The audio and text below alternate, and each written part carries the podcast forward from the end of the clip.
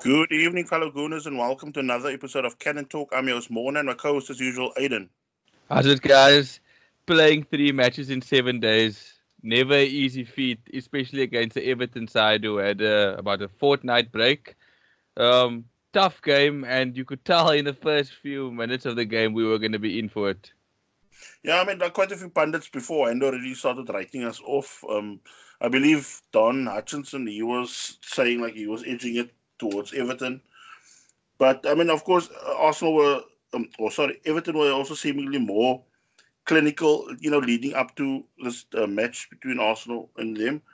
Because I mean, Ancelotti seems to have now finally got that that blend that they've been almost like lacking under Silva.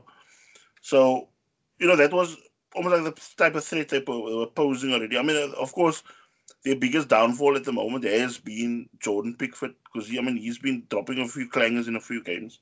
But that being said, changes about for Arsenal, six in total with uh, regards to the Olympiacos game. In came uh, Bellerin, Pepe, Ozil, Ceballos, Kolasinac, and Nketiah. What was your thoughts on the lineup? Well, it, it, surprised me that we went with Nketiah again, especially since uh, um, since Lacazette's been finding the back of the net. You know, two in two. You thought you would have come in, so that was a bit surprised. I'm also surprised that Torreira never started. You know, uh, make, seeming that you know Everton would have been a tough game, but you know we've always asked Arsenal to be adventurous when they were at home, and they you know they, they gave us what we wanted. Ceballos again in the team, and um, I think he, he started off a bit shaky, giving away that initial foul to um, to that led to that eventual first goal. But other than that, you know, I think the team selected itself, you know, currently on on merit. Uh, oh, no, wait, sorry, one surprise as well was also Kolasinac as well coming in for Saka. Yeah. And I mean, like with Arsenal, of course, being caught cold with that uh, free, uh, Sigurdsson free kick. I mean, for me, uh, uh as a whole, bad marking from the get go because yeah, it seems 100% took uh, you know almost like it took an eternity, even though it was like, for, like first few seconds of the game for them even just to get organized like for the free kick. And I mean, when the ball came over, nobody's really you know trying to dominate the ball. We get overpowered, and I mean the ball ends up ping pong around the box, and I mean Calvert Lewin, you know, just over it kicks the ball past you know one or Everton. And uh, you did also mention that the US one of the danger men, isn't it the top scorer or something like that currently? And I thought maybe it could have been a, a, free kick with a high foot. What was your thoughts on that? Yeah, I think also because I mean, it, I mean, it went right across the shoulder blade and the like, just swipe past David Luiz's face. But I mean, I don't know. They even dared to check, you know, the the, the VAR check it, and at the moment we're just not having that lovely green there. So you know, goal was given. Yeah. But, you know, with regards to the the goal, also, it also like, I mean, I don't know how you saw it, like since you know watched the game, how you felt because I mean, you could you could feel everybody was like sucker punch from the players to the crowd. I mean, the crowd just went flat, you know, after that that, that uh, goal. And I was like, I was actually wondering, am I actually seeing this right? You know, the way it was played because I think it was clocked at what fifty-one seconds. Yes, yes. And I guess psychologically, you know, no disrespect to everybody, he damaged us the, because of the start of the season. And by that goal going in, I thought I think a lot of us Gooners thought, oh no, here we go again. Because let's face it, we it was going to really be an uphill battle. Yeah. We were playing our third game. Everton has come fresh from yeah. um, a two-week break or a fortnight break, um, so they they they were ready to to go. Where Arsenal were maybe a bit leggy, and you don't want to start the game behind in a situation like this. So for me, I thought, you know, is this going to be our, our first loss under Arteta? I mean, they were like really peppering us eh, for about a good 20 minutes because, look, Iwobi came close. And then, of course, we had that, that uh, hefty collision between Kolasinac and Sidibe, which, you know, I think looked like it did some serious damage to Kolasinac's shoulder. We had to now be substituted for, for Saka in the 14th minute. And I mean, from then on in, it, it looked almost like we were still almost like trying to, you know, shake off the like they say the cobwebs when you watch like say boxing and then somebody gets rattled. It takes a while, almost like for you to shake the cobwebs out before you can, you know, get into your natural game again. I think that that was a turning point also in the game when Saka came on. I think the the guys just you know everything is touching turns to gold.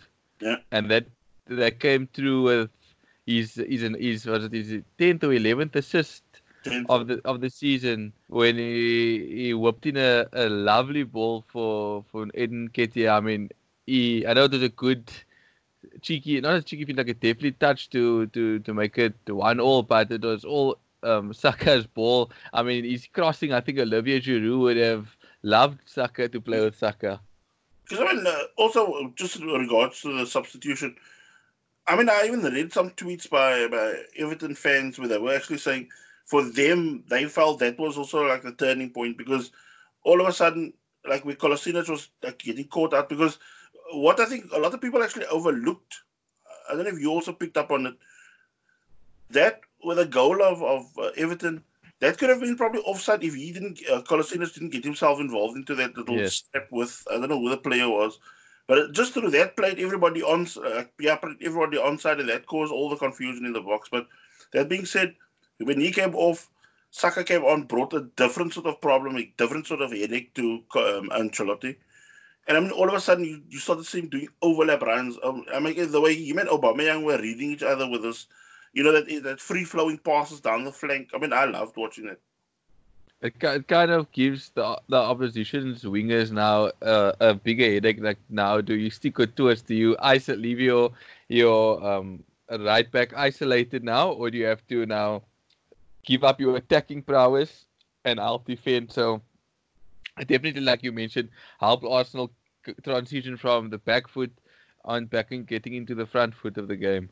And I mean, uh, like uh, one thing my wife was also mentioning to me during the course of that game, like was uh, watching with, and I mean, look, she's also been an Arsenal fan for decades now. Uh, Like for her, when she was watching Saka play, like you know the sort of impact he made, and she said it really reminded her of the days when Ashley Cole used to be shifted into the squad so slowly but surely. And uh, it's like you know where you eventually would be doubled up with one of the experienced left backs that we had, where they would be almost like rotated and that. But I mean, Ashley Cole used to do a similar sort of job where you think to yourself, you know, he's you can't believe this guy is you know from the academy and he's doing so much damage to the opposition already. It's, it's a very exciting prospect that we like for once in a while again we have a guy like you know Martinelli and then now Saka that's really showing their potential and coming through because in a long time our youngsters haven't been good enough to be able to do what they're doing now. If you look back, it's been a really long time. So I'm happy that this is happening and you know th- these youngsters are changing the game for Arsenal slowly but surely. Yeah, and then 33rd minute, David Luiz and finds Aubameyang. I mean, with probably a gem of a pass. That's all I can say. I mean, no words really spoken. I mean, when you watch the replay as well, it's just like a slight little flick up of the head by David Luiz, and he knows, uh, or Aubameyang knew, okay, this is the run. And I mean, it was like a typical eye of the needle pass. It, it reminded you of David Luiz Chelsea days when he used to play Hazard in. And I mean, uh, Aubameyang runs, gets onto the ball, and I mean, what we normally talk about our favorite type of goals that we he's just starting to set up the keeper to line up his near post and then he just opens up the body and just shifts it like you know Henri Henri style into the far corner. Two one Arsenal. And it, it's, it, you know, your man Sidibe that you mentioned that was one of the danger men for Everton. Actually, you know, a, a lapse of concentration to allow Aubameyang to get in. It was a very good run. Mm. Uh, how he arced his run. So I was really impressed with the finish as well. I mean, you know, his confidence is brimming at the moment. And I mean what Yuna just mentioned with the arcing of the run. At first when when, when David Luiz first got the ball, you could see Aubameyang was offside. But did you notice how quick he transitioned into getting himself on to, to almost like set up almost like a different phase of play. And then he starts with that, that sprint when that, that uh, through ball gets played. I mean, it was fantastic football all around. David Luiz, uh, I know you mentioned him back in his Chelsea days, but it also gave me a glimpse of uh, the Cesc Fabregas of old when he used to wear the Arsenal jersey. Yeah, it was. So Arsenal, of course, started to uh, dominate that, that latter part of the first half. And you know, almost like either what you and I have been discuss, discussing since we've done the podcast. You know that last five minutes of a game, and when we creep into halftime, you and I always are worried about it. We almost like a broken record already about the concentration levels. And then it came to bite us on the backside again, like with uh, what in the fourth minute of, of injury time. Again, a, a, a lapse in concentration, and of course, the ball that uh, was it Sigurdsson that he hits into the box. It's almost like one of that leg spin balls, like in cricket. That ball just took like crazy, like it hits the turf, and it just like does a leg break motion into another direction, and I mean it caused total chaos for, for Arsenal. Uh, I think Leno could have maybe done a bit better with uh, yeah. to, to you know, prevent that from happening. But you know you can't fault the guy. I mean he and we'll get there to it. But you know, the whole season he's been saving our bacon. So because I mean, it was like a scrappy goal by by Richarlison because I mean, like he just stabbed the ball home, and I mean, again, uh, of course, we're now just being finicky or picky because of like we us being Arsenal now. But I mean, you could have also called that up for maybe studs up because I mean the way he like you know like shoved his foot down like that. But that being said, bad defending all around, and I mean, of course, the goalkeeper seemingly getting lost with you know his his judgment of where his goal was. And that's just two goals that were gifted by bad defending. So yeah, yeah. you know, we never really made Everton work for their goals. Like we had to show brilliant, nice goals. So uh, switch out into the second half. Of course, can lightning strike twice? They say.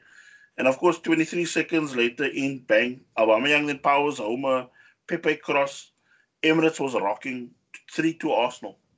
And it's it's like Aubameyang. Uh, I heard a stat that he's scored only three headers for Arsenal, and they've only come under the Arteta reign. So that's a, a, an interesting fact. I mean, I don't know if if, if any of our listeners can correct me with that, but there's also a good cross from Pepe. You know, it seems like he's starting to become a trademark of looking for Aubameyang out wide to you know shift in and put that cross in because I mean the defenders. Don't always see it coming from from the back.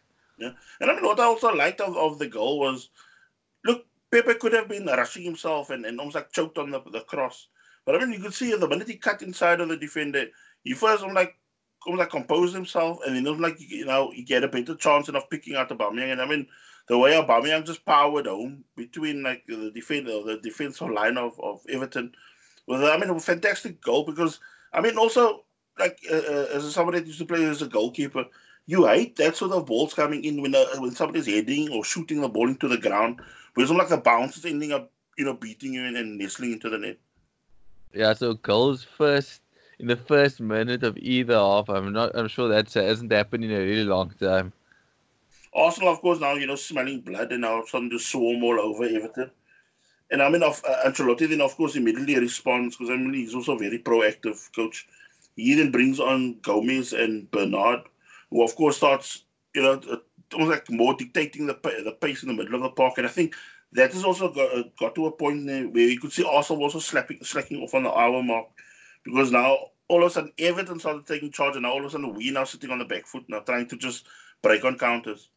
Yeah, I think that's when Arsenal started. You know, the they were becoming a bit jaded, like Arsene Wenger used to say. They were starting to get exhausted because, I mean, like I said, the third game now, mm. you know, in a in seven days or something like that, where they played. So and, and you have the likes of Everton who haven't played, so you know, automatically fatigue would kick in. And like you said, Arsenal just started sitting very deep and were willing to kind of, like you say, soak up pressure. But um, you know, the, the result could have been very different if if things didn't you know go our way because we had that bit of luck which yeah. normally we didn't have really under the Arteta reign. And I mean there were some real like I mean I don't know how you saw it, but I mean for me, nearly like heart stopping moments because yes, certain things that we were.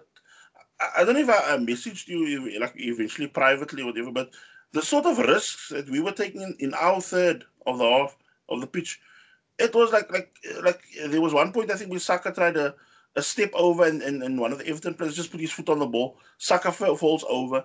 Immediately Everton go on the break and you know narrowly miss. Then you had also other opportunities where our guys were almost like, instead of just hoofing the ball upfield or out into touch, because uh, I think that is where Mustafi saved a lot of people's backsides in that team because he was the one of the defenders that was actually just getting that ball as far either up the pitch or deep into the stands just to, to for us to you know catch some sort of breath or get some sort of formation back into into the game again. He, uh, I must give another, you know, he had another good performance in in this game, and I know he's come under a lot of scrutiny of late. Or you know, uh, we or me personally, I've also slated him, and you know said I wanted him out, but you know he's really he's really showing his his his desire to play for Arsenal, and where another player would have walked out already yeah. or striked, he was really professional. So I'm happy for the way things are going for him, but yeah. Yeah, so you know, of course, Calvert Lewin then also just misses a, a Richarlison cross, and I mean, I couldn't believe it that because I was already watching almost like the goal. I, I, think I don't know if he glanced the ball past with his head or something, but I mean, it was like a what you would call a sitter, and I mean, he ended up you know fluffing that chance, and then Leno had also pulled off some fantastic saves again from Calvert Lewin, as well as a long range shot from uh, Fabian Delph, and I mean, of course, I was just thinking to myself, I mean, I don't know how we're going to hold on because I was almost like getting to a point where I was screaming at the, the telly, almost like to, for Arteta to just sub Ozil even because all of a sudden you could see the minute Ozil tires and and and you not you know you're suffering with with where you needed extra bodies or extra sort of legs, that fresher legs in midfield. Because I mean, look, I think uh, Ceballos was also dead on his legs because the minute Torreira came on, you could see there was some sort of injection of pace. And of course, when Guendouzi got um, subbed in for Ozil, you could also see that control was slowly then coming back to us. We we were trying to then hold onto the ball and, and almost like drive Everton back again because of course it was it, it became like a ding dong battle with both sides having popped at each other. And I mean, it, it didn't get there 86 minutes, I believe. He didn't crack one of his shots against the crossbar. I mean, he was. I mean, for me, very unlucky. I mean, he had the beating of Pickford. Yeah, and Nketiah is like, uh, you know, I haven't been the biggest fan of him mm. sometimes because he maybe he, he, sometimes his feet maybe works faster than his brain is working, so he ends up doing something he's not supposed to be doing, or overeating a pass, or you know, his ball control sometimes not the best, but his his work rate really makes up for it, and I think he's he's doing really well and, and he's taken the chance very nicely. And Arteta must have been seeing something in him since giving him the opportunity since he came back from Leeds. Yeah. So, you know, also as you said in the start of the podcast, three wins in a week. So onwards and upwards. And now we move our attention to the Arsenal Olympiacos tie this evening. Round of 32, second leg. So, of course, time to make, you know, extra show of progression to the uh, next round and you know, like my personal opinion is, you know, try to put this bed to, uh, like, you know, to bed as early as possible. Uh, I'm hoping we're going with a strong lineup because I know Olympia, because I don't want the, you know, the, the situation we had was it the 2015 16 season where they came and beat us at the Emirates. Yeah. So, you know, we, we shouldn't take this lightly, and I'm hoping to see the likes of Lacazette and Aubameyang in the mm. starting lineup with perhaps Martinelli as well. And I mean, like for me, with the Knicks only being uh, Portsmouth next Monday, uh, yeah, next Monday, we should also go, you know, full strength because now you can at least think, okay, we can play them whatever the players can get a rest, and I mean, you can probably take a chunk of that, maybe the the guys that now played or were on the bench, maybe, and then you let them play the the Pompey game now next week. So of course, Benjamin still for Olympiacos is Valbuena. I mean, look, we've known him even like in his yeah. friends also. I mean, he's always somebody that keeps him either like, you know ticking no matter when the chips are down. He's the one always that you have to, you know, keep a close eye on. And I think also like as I now slowly uh, wrap up with this, uh, I also think the crowd also needs to play a massive part this evening because I think you could see the players also feed of that. If you think of that sort of performance that was now done against Newcastle, where that, that stadium was rocking right through that, of like especially the second half when we just overran them.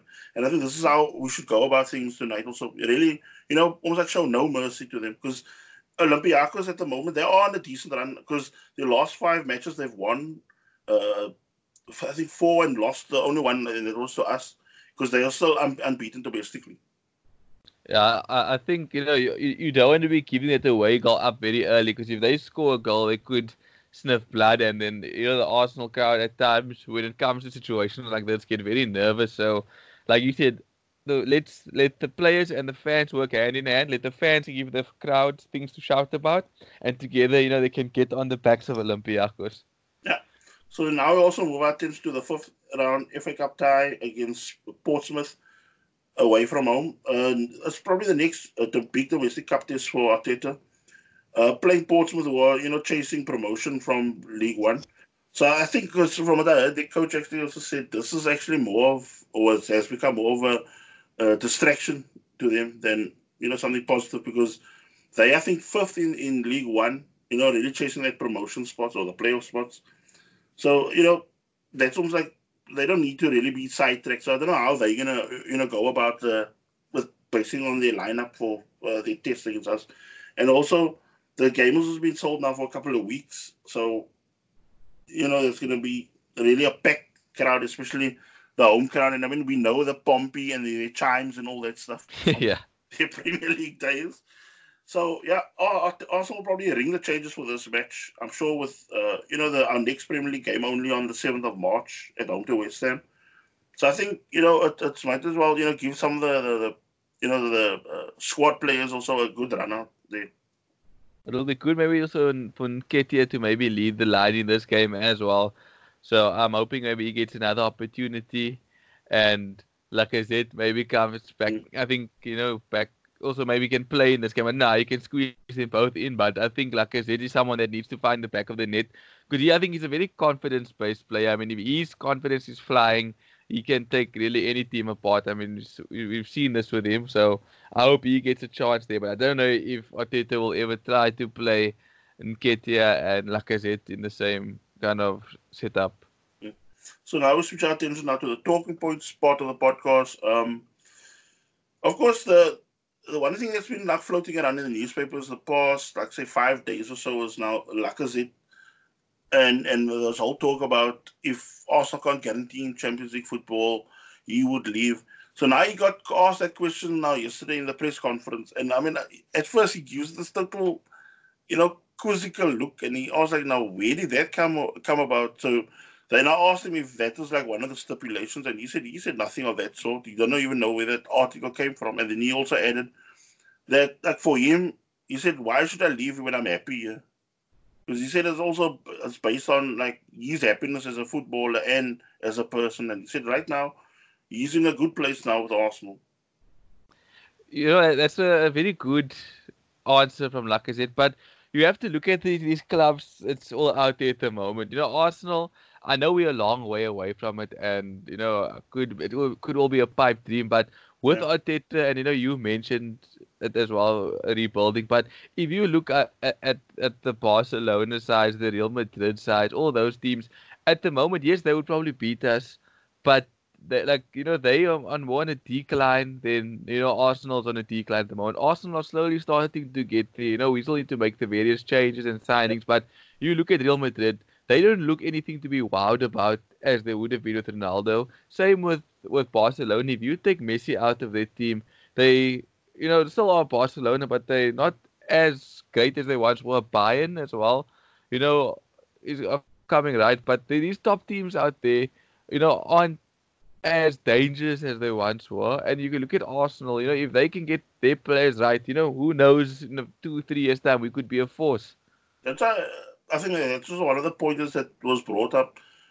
You know, when this whole transition period was taking place and, and it kind of started falling apart with with um, Emery, was when you have that, that sort of uh, sort of plan or the project where you're going to start basing your squad where you're going to have maybe an average age of say 21 or 20 because if you think of say Saliba when he comes uh, next season you're going to have that defense like reasonably young and actually a good age because I'm not, like I'm not. I'm just putting aside people like Sokratis, David Luiz right now. But I mean, if you're talking of Callum Chambers, Rob Holding, then you take Saliba, and this is also like kind of leads into my my uh, other point that I also want to bring in with regards to the talking points was when you do that strengthening in the summer. If you bring quite a, a lot of these players that are, you know, just about going to start hitting that that uh, peak for young footballer if you can bring them in with that, like you know, that crop with that sort of mentality, we of that we still have that sort of hunger and desire.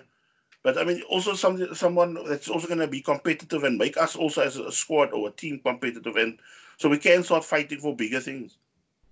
Do Do you think Mustafi will get sold in the summer, or do you think there's still a, a chance for him to to be at the club? I mean, uh, my personal take is I'm still sticking to my guns from like what I said start of the season.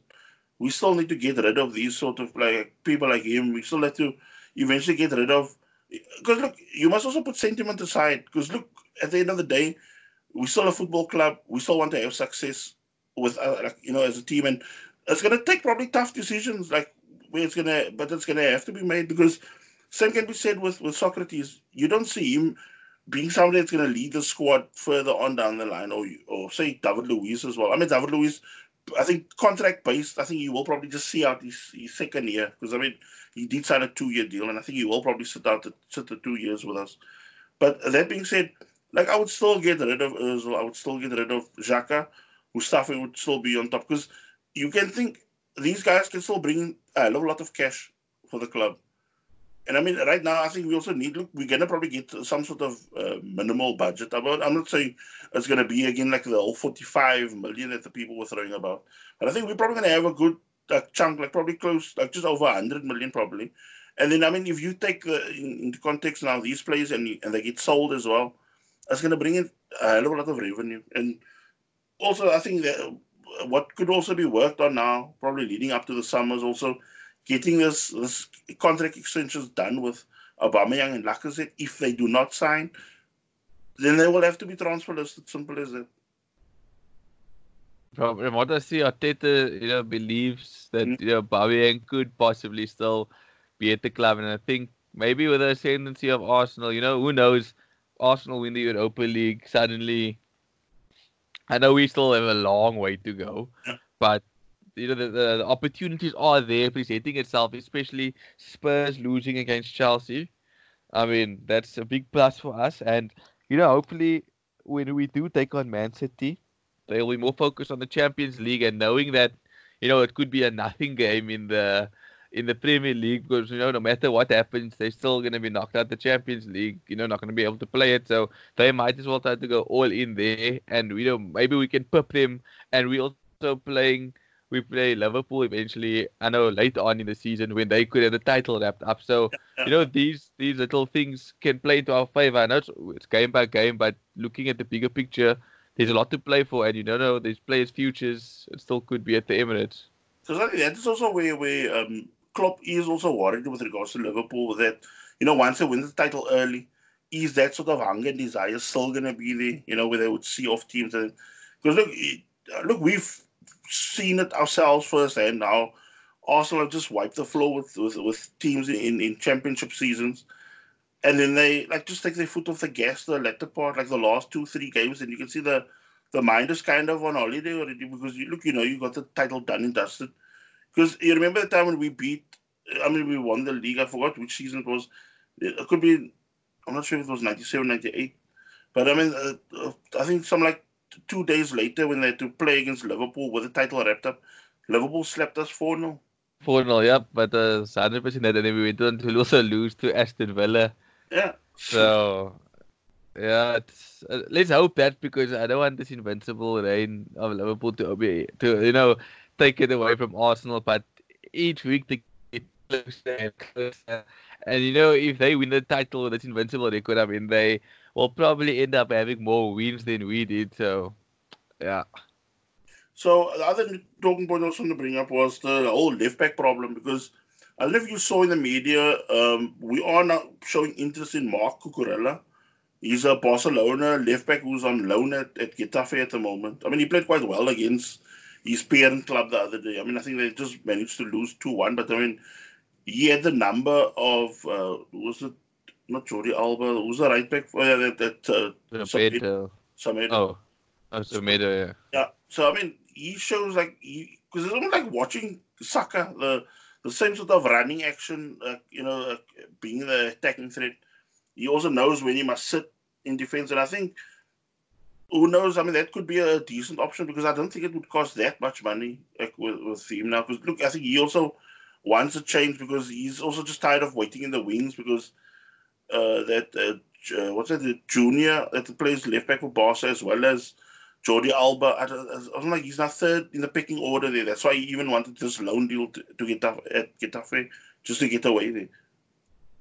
Speaking about you know left backs and what what do you think we should be doing with Saka? You know, do you think that Tierney and you know, a new left back should fight out, and then Saka should be in his rightful, you know, winger position, or even you know a guy that can play behind the striker, or in the front three, or or do you kind of prime Saka to kind of play this wing, this left back wing back role where you see now our Liverpool have have kind of prided the game on attacking wing backs. Because at the moment, you know, Saka is looking better than Hector Bellerin on that side, Yeah. like on from an attacking point of view and, and defensive even.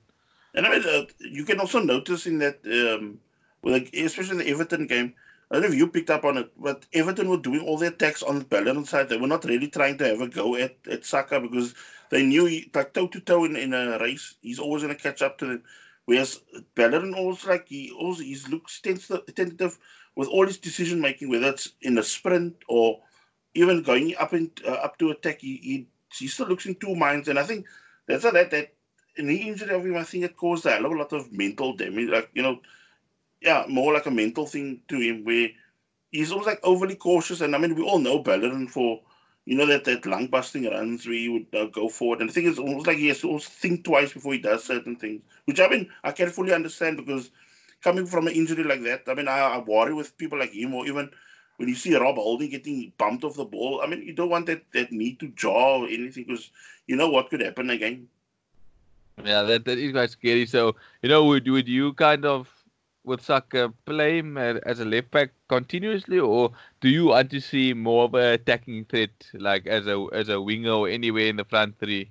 I mean, I, I still would prefer him as, as a winger because just imagine if if say Tierney's fitness can be up to scratch, because I think at the moment that is actually my biggest concern with left backs at the moment. Because same with with with Kolasinac, every time Kolasinac is breaking down, coming back, breaking down.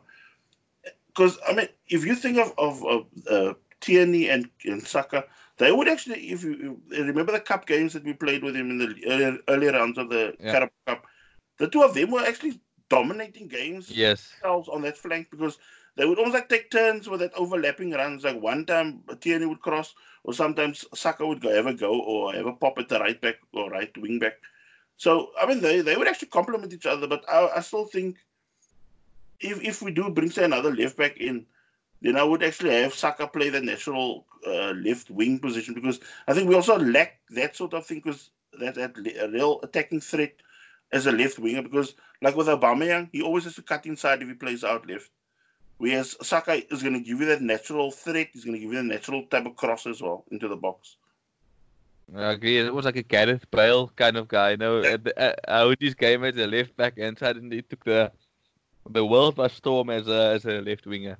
Yeah, and uh, just uh, like as I now, you know, wrapping up the podcast now, with regards to summer, um, the strengthening of the squad. I mean, my take personally. I mean, I would like to hear your take also. It's like I would actually personally like one uh, centre back, uh, probably one goalkeeper to replace uh, Martinez, then probably a one holding mid to almost like kind of complement uh, Torreira. And then, of course, maybe I mean, of course, I would like a, a winger, but I mean, if if Saka can go back to that position, I I would be fine without. And then, of course, I was thinking of maybe bringing in also another striker. Do you think we stocked up with forwards? you know, it, it, it depends. If, if if our strikers currently now Mm. stay as is, then I say, you know, keep it as is. But if we lose a Aubameyang, I do think we're gonna need somebody to come in. I mean, Martinelli's still very young. You can't depend on him to to to, to win games every single week. Lacazette hasn't sh- has shown that he can also be hit and miss at times. So we will need another striker, almost maybe on a Lacazette level, maybe slightly understudy, that could do a job for us. But you know, and I'm talking about this. I'm thinking as well. If Saka comes as a left-sided player, you have Martinelli and Lacazette who could also, you know, fight it out for that main striker position. Then, for me, my so it, it it's a, I'm very on the fence with that. But my main thing is we need a dominant midfield player, whether maybe a centre back coming in as well. But for me, the main thing for me is a dominant um, midfield player that is gonna be like, you know, I know Watford's in a bad state, but Doucouré does really well in games where he makes himself he, his attack and defense. you know, I don't understand cliche, but like a Patrick Vieira game, someone will take the game in the scruff of the neck. We don't really have that at the moment. Oh, and as I also want to end off, um, I don't know if you heard of this, the plans in the pipeline, of course, for uh, a Wenger and a Santi send off like, from the club was.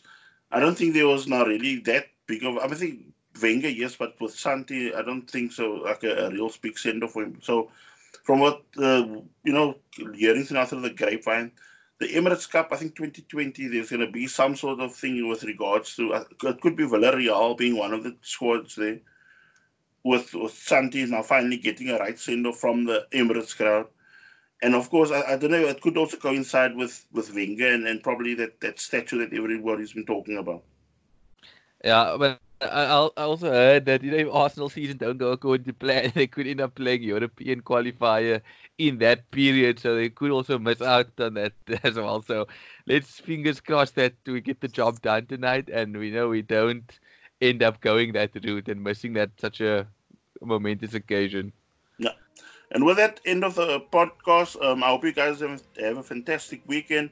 I hope you enjoy the match tonight against Olympiacos and the match on Monday against Portsmouth. Come on, you Arsenal. Okay, let's go, Gunners.